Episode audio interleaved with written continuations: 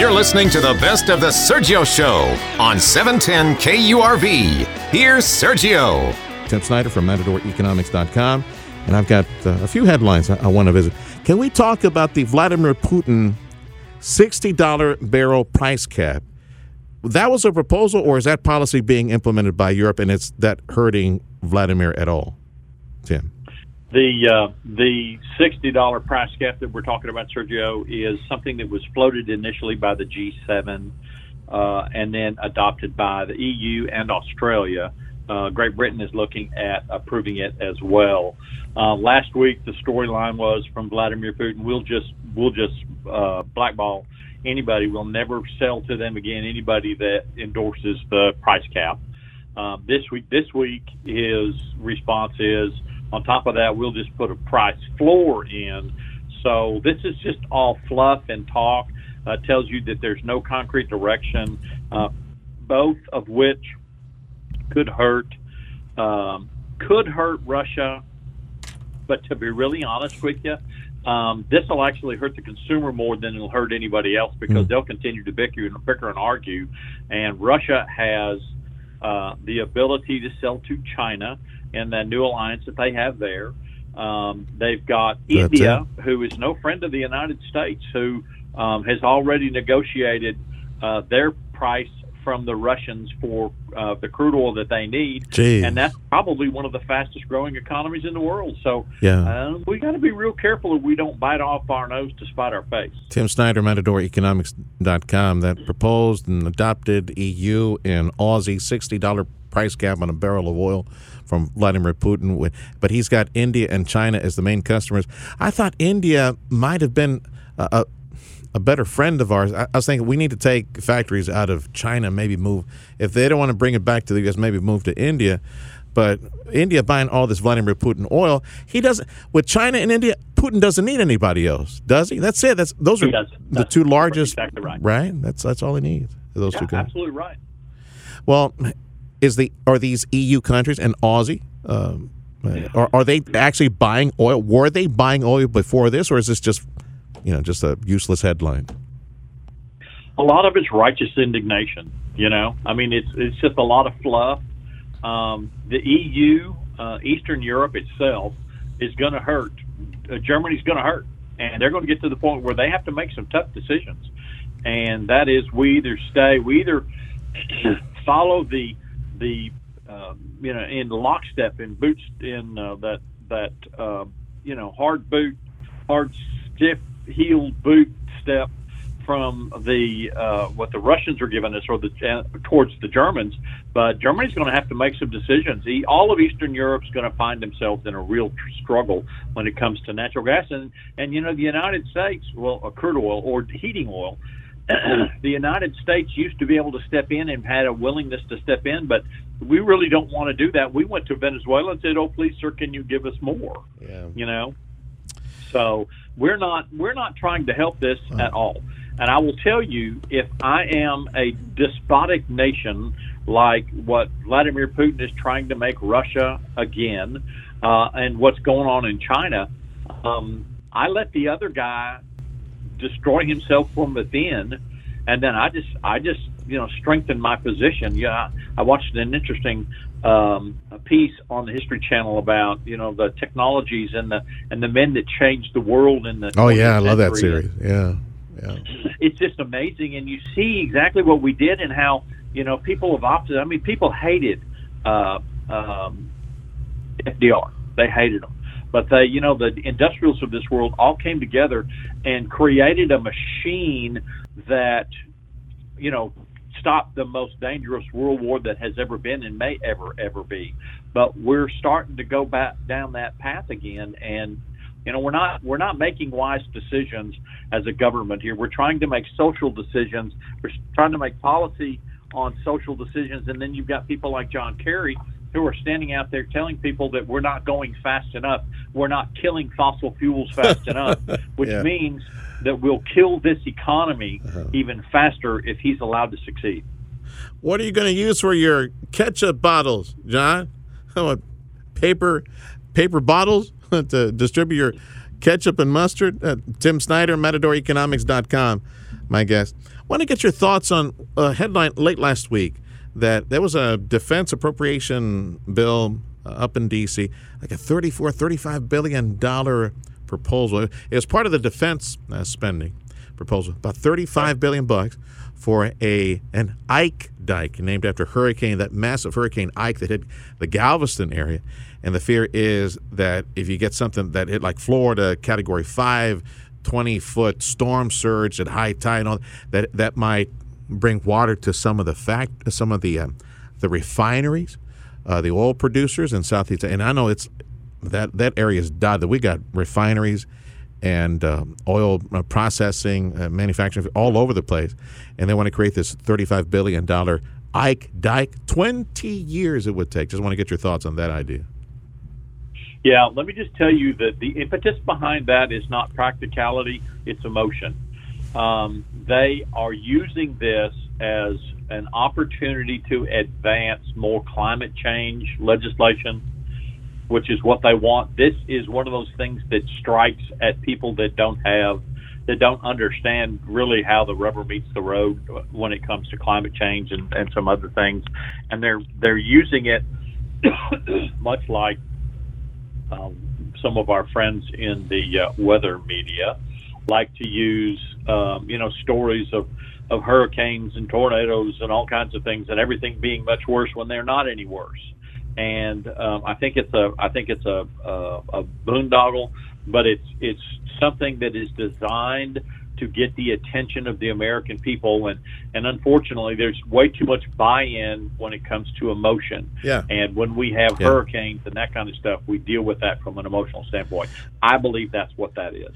No, and if the storm is on top of you, it, it's so easy to manipulate weather-related news and and convince sure. uh, it, you know for the most part a, a generally very ignorant population and and, and uh, media uh, population that uh, weather is being manipulated by climate forces that man is somehow contributing to. Uh, it's it's really easy because you get one bad thunderstorm on top of you, and you guys got you guys you got workers from TxDOT working the roads to people at the water cooler saying, "Oh, it's it's climate change." it's climate change. Oh, that's the worst storm ever. it's it's really sad. It's very easy to manipulate. Hey, why is gas so cheap right now, relatively speaking? Like two thirty nine. I saw at a gas station this morning.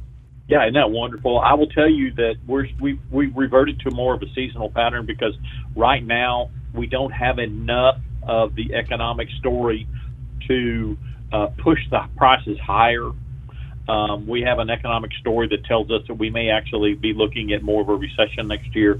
And so that does contribute to the seasonal patterns that we have. This is the time of year when we're at the lows of the year. Um, I think I, I said this last time you and I were together a couple of weeks ago that I expected prices to be lowest around the 15th of December. And we'll start to climb out of that little little mess, uh, probably right at the 15th, heading towards Christmas, and then on into the new year. So yeah. I would say take advantage of what we're going to see right now. I'm most worried about diesel fuel for next year. Conditions have not changed at all with the fuel prices, so don't expect prices to do anything different than what we did last year, Sergio. And just in one minute, hoping you could explain to to me and all, all our working people. Joe Manchin that was in the news again a few days ago. It looks like he failed in another effort to grease the skids on permitting. He pissed off all the Republicans on his side by betraying them some months back, and no one's on his side in trying to grease the skids on permitting. What type of permitting is he, he trying to fast track? Is it coal? Is it oil permits? What was he working on? Both for West Virginia, and uh, the president turned his back on him, and the, he turned his back on the Republicans. Republicans turned his back on him. He's a man without a country right now. Um, the, he tried to get some, you know, the legislation that was promised to him for his vote in that uh, uh, inflation reduction bill. So called. Uh, so called, yes, that that's what they called it. Um, it's it's a, that's a misnomer, but the fact is, um, he you know when you when you trade with the devil, when you deal with the devil, you just don't know what you take. I saw a movie one time showed the guy said that you know just just give me uh, give me one stroke and um, I'll beat you on the hole. And the guy says, okay. So, he, you know, he picks up and, and uh, picks the other guy's ball up and throws it off into the river. He wins the he wins the hole. So that's what you get when you deal with the devil. Thank you, Tim. Have a great week. Tim Snyder, MatadorEconomics.com. This is the Sergio Show. Do you know where the money that you're putting into your retirement portfolio, do you know these money managers, what they're prioritizing as, as far as investments? Of late, we've heard, well, for several years now, we've heard uh, some of these investment houses moving away from, let's say, traditional fuels like fossil fuels, right, and putting into new energy and more uh, woke technology or trends based on whatever the news of the day is or the flavor du jour is as far as social trends. Is there anything you can do about that? Red Taylor is CEO of Red Taylor Insurance. Appreciate your time, Red. So let's address that question because we do hear every now and then companies divesting from fossil fuel portfolios and no longer investing in big oil, no, things like that. Is there anything that you can do or could do with your investment portfolio, your, your nest egg, if you want to stay in something like that, or you don't appreciate the fact that some of these investment houses might be moving to a more woke investment, if I can call it that. Yeah, good morning, uh, Sergio, and glad to be with you and hope that all of your listeners there in McAllen, Texas are excited and ready to attack this day with wonderful enthusiasm. My name is Red Taylor. I'm the CEO of Red Taylor Insurance and what we've got here is a situation where the uh, failed Biden regime and the woke uh, diplomats in the swamp that is known as Washington D.C. are pushing an agenda focused uh, investment strategy that spells doom for your 401k. Uh, what they've done is instead of focusing on companies, investments that will make you and I a profit, and grow our portfolios, grow our 401ks, grow your pensions. They're now saying instead of focusing on uh, fiduciary responsibility, things like making money and earning a profit, yeah. they want to focus on clean energy uh, and social justice principles, which yes. are absolutely ridiculous. In fact, a new study has revealed that a whopping 78% of woke ESG funds that Biden wants your 401ks to invest in have underperformed the market by over 15% in the first half of this year alone. And that's due to ridiculous investments in failing big tech firms and the shunning of the massive soaring oil, gas, and energy prices that we are seeing today. Is there anything that we can do because we don't pay it. We go to work. We have you yeah. know, several funds, 401ks, yeah. Oh mutual funds. We, we don't know what they're doing behind the scenes. We just hear these headlines. And, and I'm thinking, yep. it's getting to the point now, screw this. Let me take the money and buy land, buy real estate, or buy gold coins. At least I'll have some hard assets to liquidate in the near future that I know will increase in value. Absolutely. And so, so a couple of things that you can do that I would recommend at this point in time is to get involved. Okay. Get involved. You need to find out what your 401k is being invested in. Contact your investment advisor and simply tell him that I don't want my money being invested in these woke ESG funds.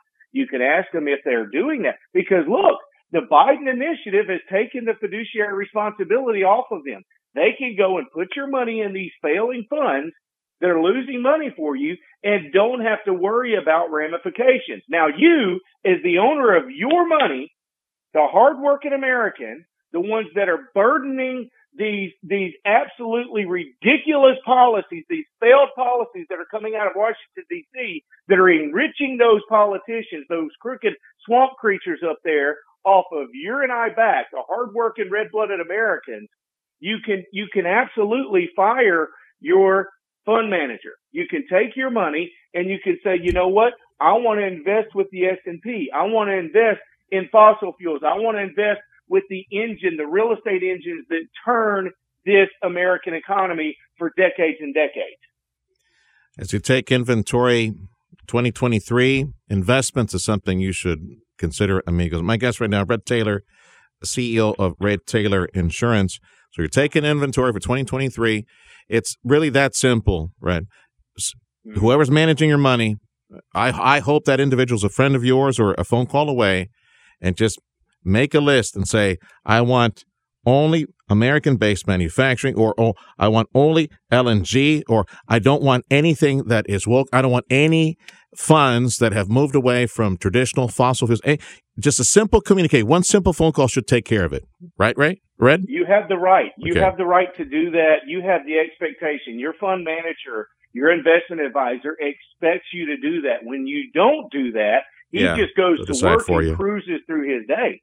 So you you have the right to make that call. You have the right to get involved. Listen, I know that we're all working our fingers to the bone. We're focused on keeping our family afloat. We're focused on making it through this inflation, all these soaring prices at the gas pump, at the grocery store. But we have to get involved so that our future is taken care of as well. Talk to the money managers at those organizations. Thank you, Red. Happy happy holidays to you. Merry Christmas. This is the Sergio Show.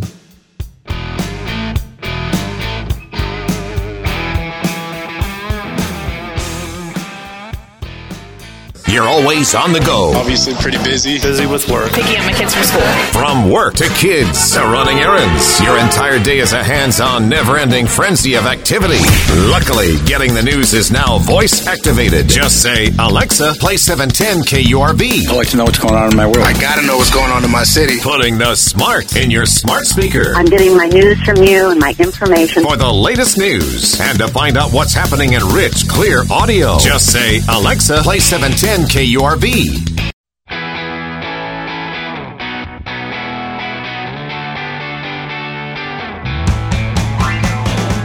You're listening to the best of the Sergio Show. Here's Sergio. From Fox News, Jessica Rosenthal, my guest, with information on how tens and tens of thousands of Americans shared some DNA information with some folks at laboratories about to learn something in return if they have some questionable genes, worrisome genes. So tell me a bit more about this research, Jessica. Yeah, hi. It's um, the All of Us study run by the National Institutes of Health. They say their goal eventually is to have 1 million people enrolled in this. So far, just over 500,000 Americans are enrolled. Um, and they are now, they say, at the point where they are ready to essentially return information to about 155,000 participants. Um, some of that information might include, as you just noted, uh, essentially genetic variants, um, and I'll read this to you. They will notify them through the program's hereditary disease risk report if they carry genetic variants that genetic variants that can cause any of 59 inherited diseases or even variants that can trigger medication problems. So if your hmm. particular body can't handle um, certain medication that maybe if God forbid you were sent to the hospital uh, in a state where you couldn't respond for yourself or speak, they would know, oh, don't give this person this medication. The goal, NIH says, of this overall study is to essentially tailor medicine to the individual. So no longer, uh, you know, at some point when we have all this data, uh, would you go to the doctor and say, hey, I have this ache and pain or have a, an issue, they poke and prod you and say, well, this is the medicine we usually, you know, give for this particular ailment. Uh, so go along your merry way. Well, what if you don't have the right outcome? What if this drug doesn't work for you? What if the treatment plan doesn't work for you? Um, maybe one day a doctor will, you know, not only poke and prod you, but open up your genetic profile and see. say, okay, we're going to treat you differently based on this. Man, to have a half million people participate so far, mm-hmm. how far back does this I, am guessing voluntary, of course, should be voluntary uh, research go back. How many years have been, they been gathering all this information from folks? Yeah, it's it's important, right? Because this actually this started in 2015 under a different name. It was not called the All of Us study. It was called like the Precision Based Healthcare, et cetera, et cetera, longer name. Um, and at that time, $130 million was allocated for this project. Well, since then, it's certainly uh, grown in participation and in cost. Uh, I, I, my understanding is the 21st Century Cures Act, passed in December of 2016, authorized one and a half billion dollars over 10 years for this program. So uh, apparently, more and more started people, more and more people started really enrolling in this in 2018. So it's been quite a few years uh, that people have willingly handed over their genetic data and, are now finally, you know, four years later, in some cases maybe two years later, receiving some of that information back. I imagine the initial participants are the ones uh, sort of receiving the, Sure. the, the most recent data in return.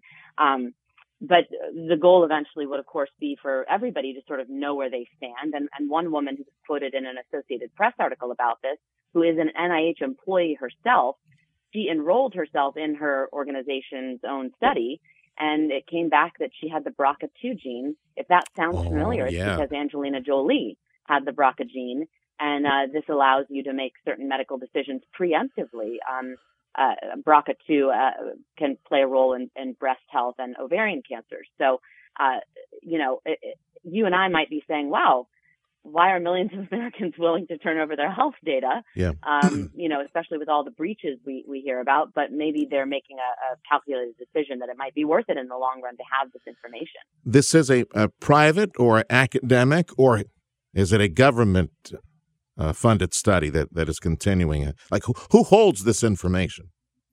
Right. It's a great question, right? Um, so NIH is running this, and uh, essentially they are in charge of the, the database, uh, holding the data. However, there are things called workbenches, to my understanding. And if your institution, say, and, and there is one, University of Arizona, for example, they, their university system, their medical researchers at University of Arizona signed on to participate in examining this research and examining people's medical data. Um, and so there are dozens of researchers at University of Arizona parsing through this data. You have to have an institution that is a willing participant. And when they sign on, they have to agree to a certain set of parameters that protect your privacy, protect your data. I should also note NIH is very explicit in saying that they remove your name and certain personal identifying characteristics um, before they enter in your data. I imagine it's through like a tracking number so that they can match all of your data with your existing data because they also seek medical records. They're looking for electronic medical records. They're looking for your Fitbit information. They want this to be sort of a Venn diagram approach Wow. where they look at a subset of all different kinds of data, where you live, um, your depression level, uh, you, how often do you exercise to sort of make a complete picture of you. And then they will compare it with other people so that if, like, let's say 12 people all have the same genetic variant, well, what are their health outcomes? Do they, do they just, do some people suffer whereas other people go along just fine about their merry lives with the same genetic variant and why? So they're looking to compare all of this data and Yeah. they insist that they are removing those personal identifiers so that researchers really oh, all Oh, yeah. over the country can, can have access to this and look at it. Yeah. Volunteer beware. Just just know that. It's it's NIH, it's the government. Anybody can promise you anything. Be interesting to see for maybe a report down the line how aggressive NIH has been in, in getting in this so-called all of us study, getting some minority data to them. That's one thing I keep hearing here in Texas and South Texas that the Latino Hispanic community is always underrepresented in major studies. I wonder if they're being more aggressive in trying to get that demographic in and blacks and Asians. Before like, you let yeah, go Before ahead. you let me go, I Yeah. will say the head of the study actually said uh, close to 50% of their data subset of their, the individual participants are of racial and ethnic minorities. Good. So they're So mixing it they're very excited about that because Yeah. most of the genetic data and studies that have been done, especially in Europe, Okay. really track European ancestry. So this is going to be a Excellent. very different outcome. Good to hear. Thank you, Jessica. Jessica Rosenthal, Rosenthal for Fox News. This is the Sergio Show.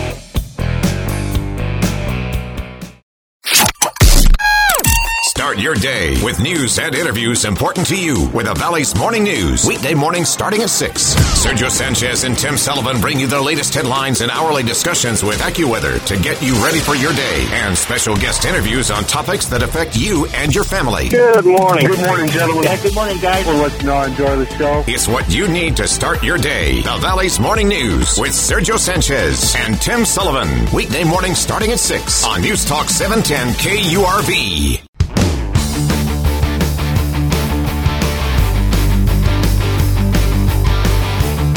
You're listening to the best of the Sergio Show. Here's Sergio. You likely heard in medical news over the past several days. This report claimed that teenagers' brains aged faster during the pandemic. Now, man, I have no idea how they did the math on this. They say it was the stress of the pandemic, the lockdowns permanently um, age the brains like by three years or so. Dr. Brandon Brock, my guest again. Okay, Dr. B, do you understand how something like this is measured? How can they come to a conclusion? Say, okay, three years. That's how much teenager brains age as a result of the shutdown, the pandemic, no association with schoolmates, not going to prom, not doing the whole homecoming thing, all that stuff. How did they arrive at that number, or could they arrive at that number? Do you know? Yeah, really interesting, and, and, and, this is from what I understand from the preliminary uh, information from the studies that they've done. Is there's some researchers that have been doing some research on anxiety and depression on children, and they were doing this before the pandemic. You know, they were doing imaging every couple of years. Okay. And so they were doing some before the pandemic, and then another set came along after the pandemic, or you know, after some had been infected and stuff like that, and they realized that the images all of a sudden started to change significantly in the cohort that had been infected. And so they started comparing the before and after images, and they noticed significant changes that they didn't expect. It didn't follow the same linear, you know, progression that they were seeing just of a normal kid. Okay. And is this in any way reversible, or is is this some type of um, very negative damage, or, or you know how kids are? They're resilient. Oh, they'll bounce back. Well, after looking at this and then kind of really comparing it to some other papers, it's the interesting thing is the part of the brain that matured was the amygdala, which is a long word for the area that kind of perceives fear and negativity. But the part of the brain that didn't develop is the frontal lobe, which gives you executive function and higher capacity to live. Okay. So in other words, now now we see people whose brains have matured to the point to where they have the amygdala, anxiety, and they don't have the frontal lobe to inhibit that depression. And so we see this as people age.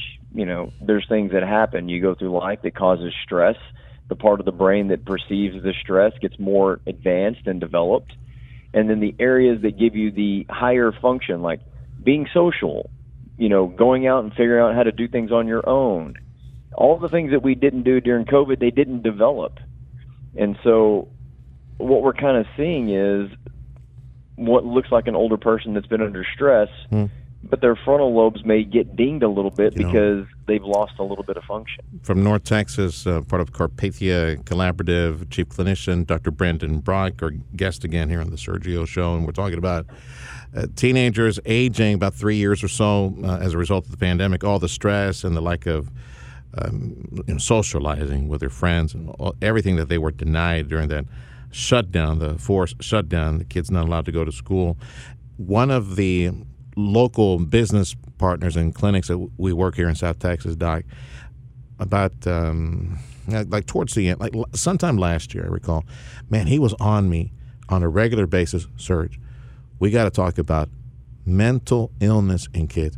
Mental illness in yeah. kids. I am getting swamped right now. Okay, so how do you attack this? How, how do you provide therapy for these? Either parents recognizing it or your colleagues in, in medicine uh, and, so, and mental health. How do you tackle this? What can you do to, you know, straighten out these kids that are slightly warped?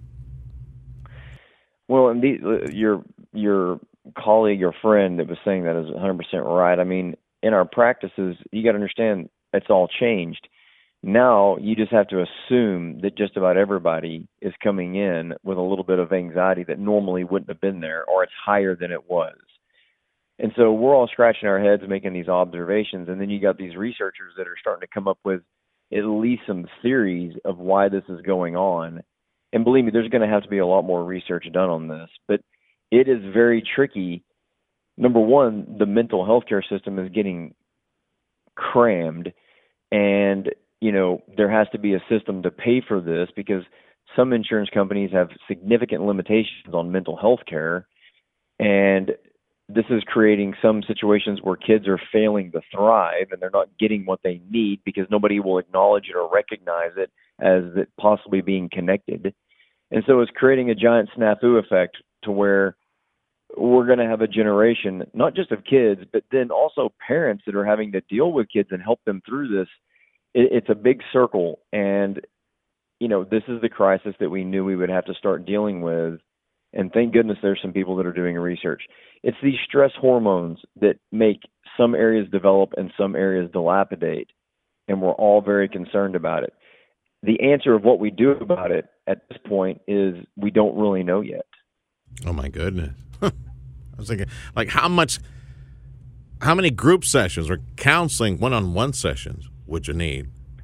You know, Yeah, how, how much we, we don't we don't know. need? We don't know what's reversible. We don't know what what's permanent. We it seems like it's aged three years. It's almost like you jumped forward in time, and we don't know that that is really appropriate for that age of development.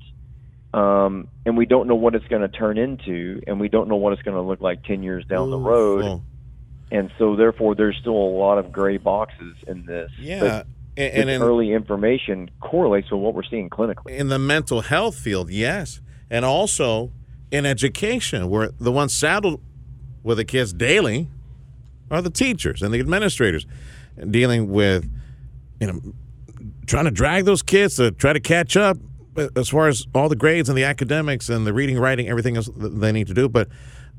Perhaps part of the problem might, that they are not uh, flourishing, uh, they're not growing, is because um, maybe they're a little bit a bit warped. So, how many years is it going to take? How, how much more study do we need? Because this is a great argument for not shutting down society next time we have a, you know, I know. Yeah, I- I look, mean, I know COVID it- killed a lot of people, but it was a mild uh, uh, pandemic compared to you know a, a zombie pandemic. You know, it's there's no there was no reason to shut everything down. Like they they kept schools open in Florida. Maybe those kids are healthier. Maybe that could be the control group compared to other places of the country. Well, they're, going to probably start looking at as you know now that just about everybody's had COVID, it's going to be hard to get control groups and stuff like that. That's why these guys just happen to stumble on this because they had some previous information, which I think is brilliant. But you know, again, and I just kind of want to echo what you just said, which I think is really perfectly said, and that is you take kids out of society, you put them in home, they don't socialize, they kind of make their own rules about how they're learning. They can kind of get up, mess around. They're not in a classroom. There's any structure, and then you put them back into schools, and they're trying to catch up, trying to get more, you know, you know, literature in, getting more math in, and they're coming from the habits that they developed, and then coming back into that strict environment. It's enormous amounts of stress and they haven't socialized, so the frontal part of their brain hasn't developed the way it should. And you're just creating a situation of copious amounts of anxiety, the inability to deal with the day to day activity, which creates a snafu of depression. And we don't know how that's going to spiral into downward mental health. Who has the resilience to recover from that?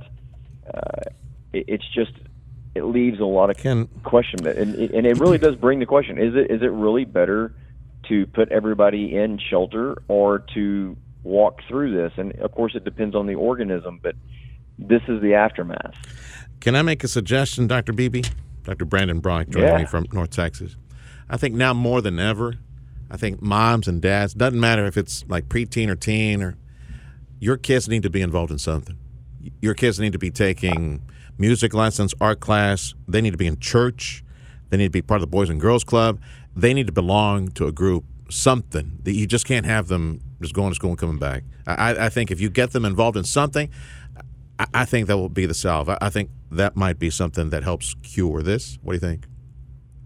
Well, I think the social integration is absolutely imperative. I mean, you think about it. So, how many studies are there about you know too much screen time being terrible? How much? How many Yep. studies do you see where taking kids out of society is terrible? This is a combination of like 15 different things, and I agree with you. We have to have kids interacting in real world, not just through a computer screen. Yes, sir. Um, we have to have we have to have kids learning from teachers where they can make eye contact and know you're there, and the teacher can you know surveil the room and find out who's really suffering, so they can go give that one kid some individual attention and allow kids to help each other and do group all the stuff that everybody does in education that is a good educator. That stuff has been gone, and so it's just been stressful on learning. And these kids know that they're behind, and because now they're back Yes. in it Yep. and some cope and some don't. And we're finding that a lot of them are not. and it's creating enormous anxiety, and not just for kids, but for teachers and parents. Yeah, and that distraction, social media and the gaming and the little chat groups and gaming, and that's an escape, and that's a dangerous escape. No kids need one-on-one human interaction. They need drugs. To be, yeah, absolutely. Well, Merry Christmas, Dr. Beebe, and happy 2023. Yeah, from North Texas, Dr. Brandon Brock. This is the Sergio Show.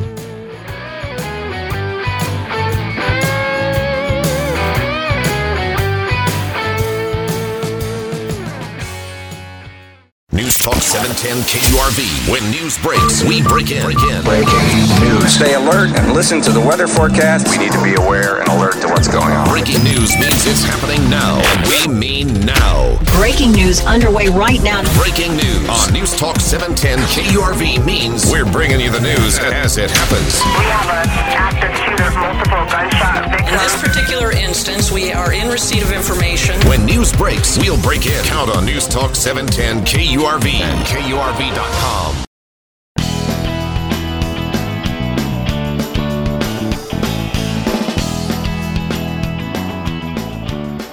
You're listening to the best of the Sergio Show. Here's Sergio. Our West Texas Texas border, and I would say West San Antonio Congressman Tony Gonzales. Did I say that right, Tony? Yeah, the, I, the the district is so big. I've got both West and South Texas. My goodness, man, how how do you manage? How can you visit all those key cities and key counties across that district? What's the number of your congressional district, Tony? It's uh, Texas's 23rd district. I've got 119 cities and towns in the district. It takes me 10 hours to get from one end to the other. so you just you're always on the road. Yeah, a lot of windshield time. You're as bigger. You're bigger than some small nations in the world. Uh, Congressman exactly. Tony Gonzales joining us right now, and that portion of the state of Leyte. Uh, we used to be here in McAllen, Brownsville. Used to be number one, unfortunately, when it came to all these mm-hmm. negative headlines on the flood of illegal border crossers, the open border. But now it's areas closer to you. Del Rio is yours, right, Congressman? Del Rio, yep. Del right. Rio, Eagle Pass, uh, and I've got 60% of uh, El Paso County. Eagle Pass and El Paso. So tell me, Congressman, how you doing? Eagle Pass, Del Rio, and even El Paso. I saw some video and pictures coming in from El Paso of people staging and people crossing, and mm-hmm. it, it, looks like it's messy right now. So what's going on? Yeah, so uh, any community that lives along the border, uh, this isn't a new topic for us. Uh, immigration, legal or illegal, uh, is not a new topic. We've dealt with this time and time again, but it's never been like this. This is historic.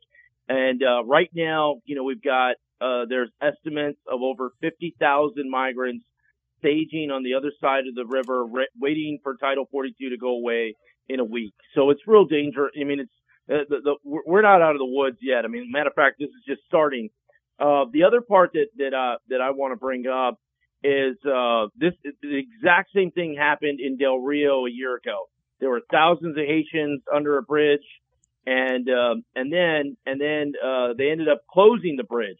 So I I would not be surprised if the the bridge between Juarez and El Paso gets closed at some time when this crisis hits a peak. And as you know, that bridge, I mean, those are the people that are coming over legally. That's the legal commerce. That's the legal trade. We yeah. want that. Yeah. We want to encourage that. And, and so what's, what ends up happening is this border crisis is now impacting Americans and American interests due to the crisis. Could you explain to working people here in South Texas, Congressman, how Title 42, it lingers. It doesn't send or keep everyone in in Mexico. It doesn't send everybody back. But how can you, in layman's terms, explain to us how is it being presently applied where a, a certain percentage volume of folks who are trying to cross the border or cross the border illegally or either being sent back or prevented from crossing. How is it being applied right now? And when's the, as far as you know, the the date that it's supposed to be lifted and maybe, as you said, the 50 some odd thousand people staging in Juarez might cross over all at once or over a few days? Yeah, December 21st.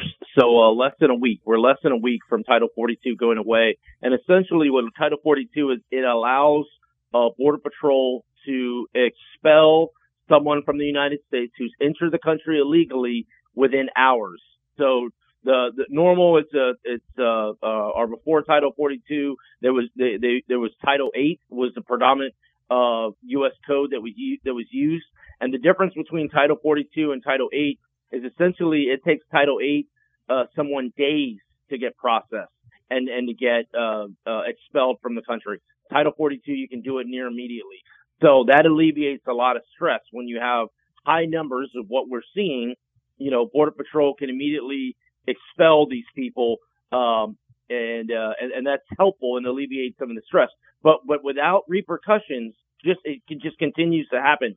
At the end of the day, I have pushed for what is called repatriation flights, which means if a person does not qualify for asylum, you don't send them back to Mexico so that way they can just try to come over illegally again. You send them back to their country of origin, uh, Guatemala, Honduras, El Salvador, wherever it is. And uh, that when that when that happens, the crisis immediately goes away. I go back to Del Rio a year ago where we saw these Haitians under a bridge. We saw thousands of Haitians, and then all of a sudden it was gone. Right? What happened? Part of what happened is is uh, CBP, yes. Customs and Border Patrol, started flying people via repatriation flights back to their country of origin. Yeah. That's what needs to happen. Yeah, back to Haiti, but they yes. didn't come from Haiti. They they were living in mm. Venezuela or in Central America, they saw an open open door opportunity under Biden. They came here, they crossed at Del Rio, and were flown back to Haiti. They didn't want to go back to yeah. Haiti. they already had a life in Central America or South America. yeah, it was kind of a bad deal for them. Yeah. Uh, but you know, the word got out. Hey, United States is wide open, and they're going. Well, I'm in Chile, but you know what? Let's make it to the United States. and then there was a cutoff, basically. And then when the word got out that they're hell, they're flying us back to Haiti, all of a sudden people stopped coming.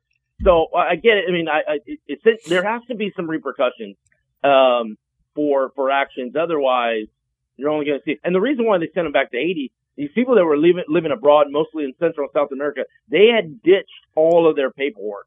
They had gotten rid of their passports. They had gotten rid of their work visas and they essentially said, "Hey, we're coming. We've been coming from Haiti, you know, due to uh, due to uh, fear." Yeah. And then they're like, "Okay, we're sending you back to Haiti." They're like, "Whoa, whoa, whoa I've been living in Chile."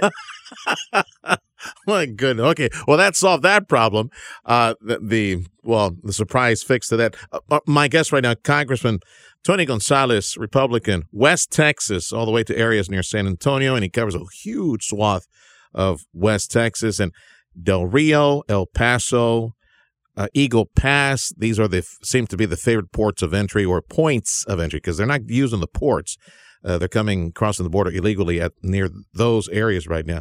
When you were explaining to me, Congressman, uh, this Title 42 the allows Border Patrol to expel immediately expel some of the illegal immigrants, uh, illegal aliens. Is it single men, single women? Is it families? Because they could easily say, um, credible fear, credible asylum, asylum, asylum, and then they get to stay. So, so how does this work? Is it yes. certain demographics? No, you, are you're, you're right, and, and and essentially the cartels uh, they they adapt to our laws, and they will brief people ahead of time. Hey, say this, say that, uh, and and and right now because there are really no repercussions other than than somebody getting expelled to uh, to Mexico in most cases. Um, they uh, they they work around it. So right now, you know, Title 42 doesn't apply to families, doesn't apply to unaccompanied children. It's why we've seen so many unaccompanied children. I'm talking tens of thousands of unaccompanied children. Uh, is because you know that's the word is hey, you come over unaccompanied, and you know HHS will have you in custody for 20 or so days, and then they'll they'll release you. So it, it's very adaptive of it. So right now it's predominantly uh, single adult males uh, that are getting expelled via Title 42. But here's the, here's the real here's the real key that no one's really talking about. In order for that to take place, there has to be an agreement between that country, meaning an agreement between Guatemala and the United States, which there is, Honduras and the United States. But what is happening is the State Department is focused on Europe and other places, and they're not focused on our backyard. So they're not going to tough places like Venezuela or Cuba or Nicaragua, uh, you know, ones that are traditionally not friendly, and creating this, hey, look, you will take your people back or else They're not doing any of that. So that's what makes the you see these numbers of migrants where these these these countries that do not qualify for Title 42 uh, are kind of uh, are, are ballooning. But here's the deal: when Title 42 goes away in less than a week, everybody is going to be coming. 50k on the Mexican side of El Paso and Juarez. That's the last number you heard of. That it's staging, ready to come come back.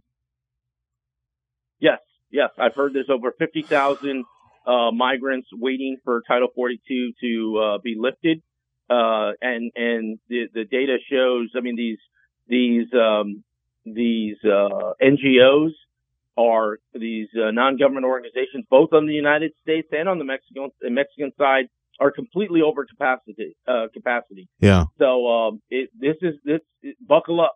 You're about to be in for a rough ride. I would imagine on the ground, city mayors and county judges and other folks probably a bit nervous, thinking maybe they might see thousands and thousands of folks that cross in one or two days uh, at a time when everybody is pretty much in neutral because it, that would be you know, it's Christmas weekend, right? Have thousands Yeah, of folks no, with- flood with- over. Yeah. Yeah, no, what's sad is, uh, you know, many of these communities along the southern and, and, and west, uh, Texas border are beautiful communities. And, and El Paso is no different. It's a beautiful, compassionate city. And what is, because of this crisis, there are literally hundreds of migrants sleeping in the streets. It's, it's near freezing, uh, temperatures in El Paso Oh, last no. few nights. It, Oh, it's, no. it's heartbreaking. I mean, all the way around, it's a bad deal for everybody involved whether you live in El Paso, whether you work in El Paso, border patrol agent, a migrant, it's it's a bad deal all the way around. And this is where these these failed policies uh, are, are are evident. And hurting our Border Patrol folks. A few days back, you were talking about Border Patrol suicides, folks at CBP as well. Tell me about that. Uh, yeah, right now, um, and I've got I've got to run here in a minute, but I will say uh, I, I recently introduced the TAPS Act, uh, taking action to prevent suicides, and there's been 14 suicides uh, to date by Customs and Border Patrol. This is a historic number, and so they're they're under an, an, imme- uh, an incredible amount of stress. And so this piece of legislation, bipartisan, uh, myself and uh, Congressman Cuellar from Laredo area, and a whole bunch of others, Democrats and Republicans, have come together. You know, there, there's there's some things that that um, where the border divides us. Uh, it shouldn't be that way. One of the things is is mental health uh, resiliency for our our agents. So um, I've been pushing for that. It, it, it's just an incredible amount of stress. And, and look, it, it every city along the border has felt this. McAllen has felt it. Brownsville has felt it. Laredo has felt it. Del Rio, Eagle Pass, and uh, and now sadly El Paso is is feeling the brunt of it. But this is it, it, on a dime. The the traffic can shift from El Paso to McAllen or somewhere else. So uh, it's one of these things that it, it, it's it's a bad deal all the way around. And the only way to do it is to uh, is to change policy. But thank you for having me on the show. I really appreciate it, and uh, you know, uh, please have me back. Merry Christmas, Tony. You and your staff. Thank you for the time. All right, Merry Christmas, brother. Tony Gonzales, our West Texas Congressman, Texas 23. This is the Sergio Show.